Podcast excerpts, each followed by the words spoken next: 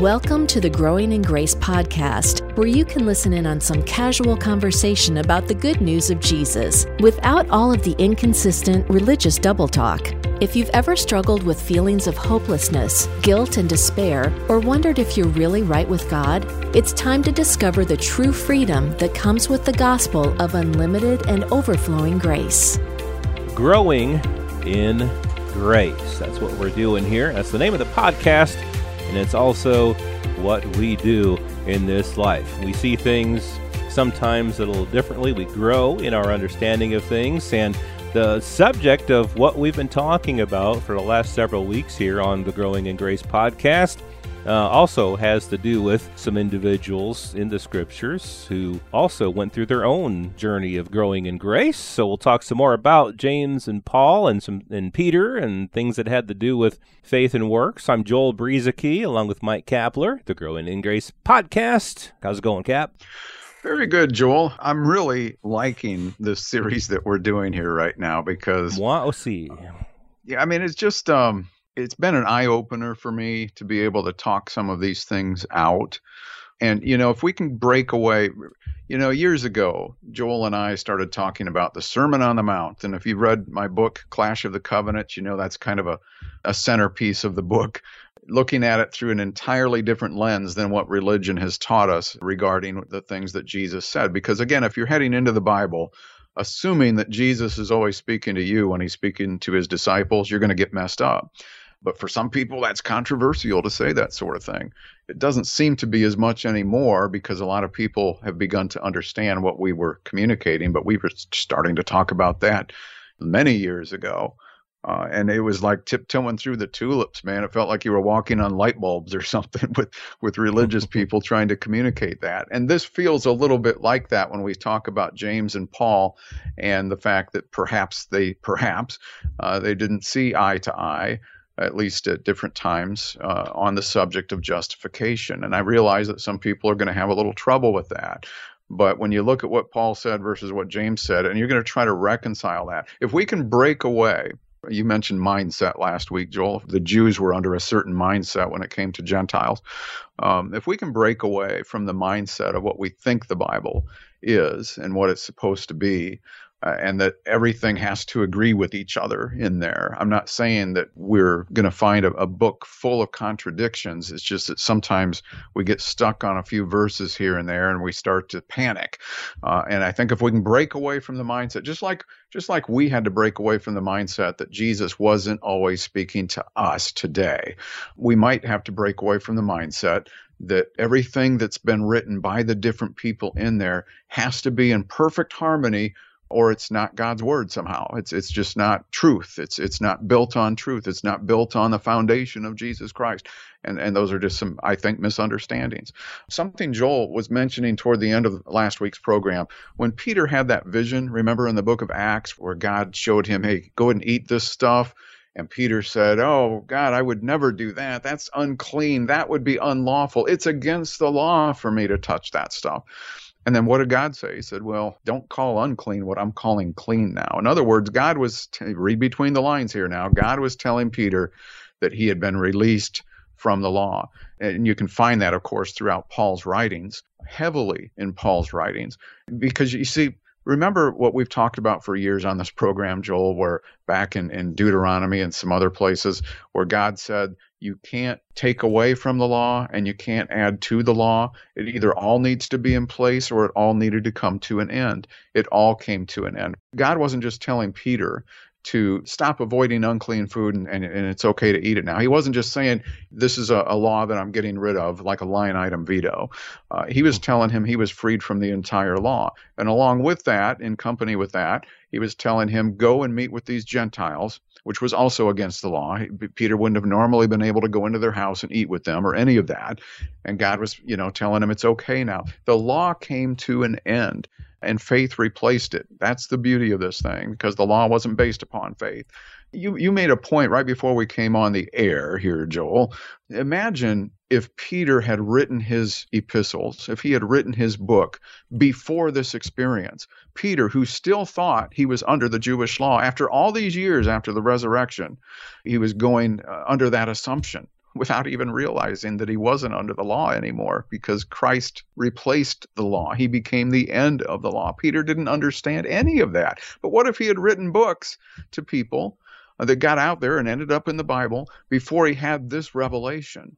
Perhaps to some degree, that's what happened with James as he wrote his epistle as one of the earliest ones, uh, well, no doubt, uh, the earliest in the New Testament, earliest book, first book written. And then later we find where he came to some other conclusions to some degree, but maybe still held to some things that were involving the law. Yeah, right. Quite possible. Is you know we've talked plenty about Acts 15, especially in the earlier part of the series, and how that happening was probably around 20 years ish into the, into the church where James perhaps had a mindset change, you know, talking about mindsets.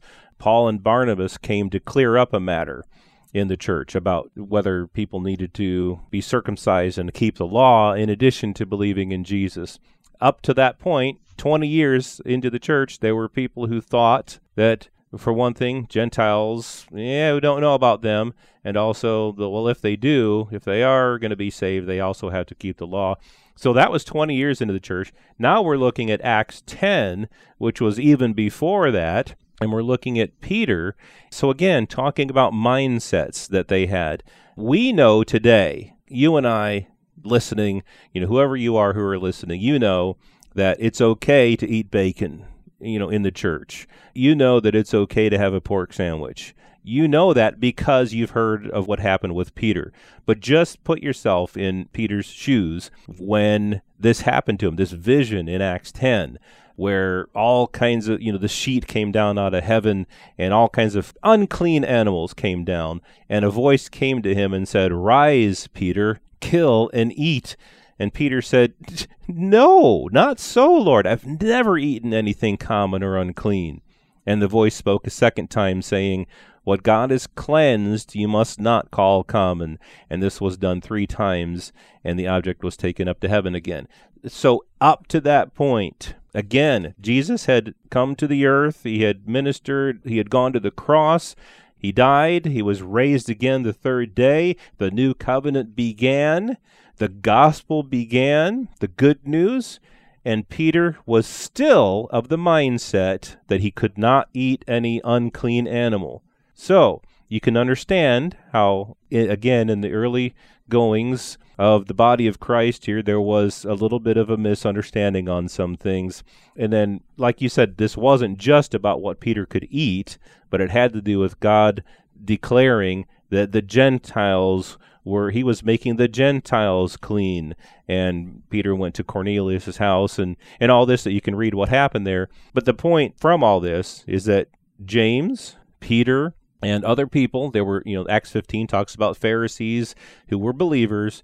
There were people who did not have a full, accurate understanding of the gospel, and they wrote what they believed. James wrote to the 12 tribes of Israel scattered, who had been scattered. He wrote to them, and indeed, I just imagined in my mind, just think if Peter had written an epistle to the church before Acts 10, you know, before he had this vision about God having cleansed things that were formerly unclean, to put it that way. Just think if Peter would have written an epistle, and we'd be reading that today, trying to make Peter make sense, trying to make Peter line up with Paul when they wouldn't line up. That's kind of the case that we're making about James they were believers. They believed in Jesus. We're not saying that James was not saved. We're not saying that Peter was not saved at this point. It's just that they perhaps had a, a, different understanding. They did. It's clearly seen here that they had a different understanding than Paul. And, and it's okay because these scriptures are simply showing us what happened. They're showing us what happened. James wrote what he how, how we understood things. And we see Peter. We see this incident with Peter. We see what he believed and how God through a vision, changed how he saw things. And sometimes, as we grow in grace, our understanding on things changes, and that's okay. It's a good thing. It happens with us, and these people, even though they're Bible characters, it also happened with them. You know, James, as we mentioned last week, and, and maybe even before that, uh, when James said, "All right, Paul, you, you go to the Gentiles, we'll take care of the Jews. You know, uh, you do your thing over there, and we'll we'll do our thing over here." There was still that mindset still in place, Jew versus Gentile. Whereas you can see in Paul's writings, there is no longer Jew or Gentile in Christ. That wall that separated the two has been broken down by Christ Himself. What was the wall? What was the enmity that was in between Jew and Gentile? It was the law. It was the Mosaic law. Jesus tore it down. You can find this in Ephesians chapter 2. And he made the two, Jew and Gentile, into one in Christ. And uh, again, that's that's in Ephesians chapter 2 where Paul mentions that. But there was still this division thing that was going on and this debate and circumcision, the, the law, Gentiles, Jews, who has to follow what? Because it's true that Paul was called to the Gentiles, but guess what? Because there were, you mentioned Jews being scattered that James wrote to. Well, Jews were scattered everywhere. And sometimes when Paul was ministering to Gentiles, he also ended up ministering to Jews and communicating to them the revelation of the freedom mm-hmm. from that law of bondage and brought into faith and, and grace that is found in the person of Jesus Christ. And Paul was getting a lot of persecution for it from people in Jerusalem, from that church, which James was the overseer of. And we're eventually, in the weeks ahead, we're going to get into that story a little bit too. It's absolutely fascinating how Paul tried to reach out eventually at the encouragement of these legalistic Jews who, still believed that the, the law was valid and in place. And they forced, I shouldn't say forced, but they convinced Paul to compromise, which would change his life forever, by the way. But we're going to get to that uh, eventually. So, man, there's there's just some really good stuff here when it comes to uh, Paul and James, and I think we're going to be running out of time for this one. But one thing I had in my hip pocket here, Joel, was some scriptures we could cover that that Paul has written on this topic of justification and righteousness as a gift apart from works. Yeah, let's just end with with one of these um, it, that I have in my own hip pocket, and uh, we'll just and then we'll see where where this goes. Uh, it's in in uh, part of this I've I've mentioned several times on the podcast in the last few weeks, but Romans four, for if Abraham was justified, if Abraham was justified by works, he has something to boast about, but not before God. For what does the scripture say? Abraham believed God, and it was accounted to him for righteousness. Verse 4 Now to him who works, the wages are not counted as grace, but as debt. But to him who does not work, but believes on him who justifies the ungodly, his faith is accounted for righteousness. That verse 4 there, to him who works, the wages are not counted as grace but as debt. And so if James is saying that works need to work together with faith in order for justification to happen, then you know if works are wages that are counted de- not counted as grace but as debt. So in other words, you can have faith, but you also have this debt that you have to pay, this debt of, of works. And so, you know, do they disagree? Do they do they line up? You know, Again, that's for you to decide. We'll, we'll talk more about this in the weeks to come, right here on Growing in Grace. This has been Growing in Grace with Mike Kapler and Joel Brueseke, heard online through various internet sources around the world each week. Access past programs by visiting growingingrace.org. Share it with a friend and listen again next week for more Growing in Grace.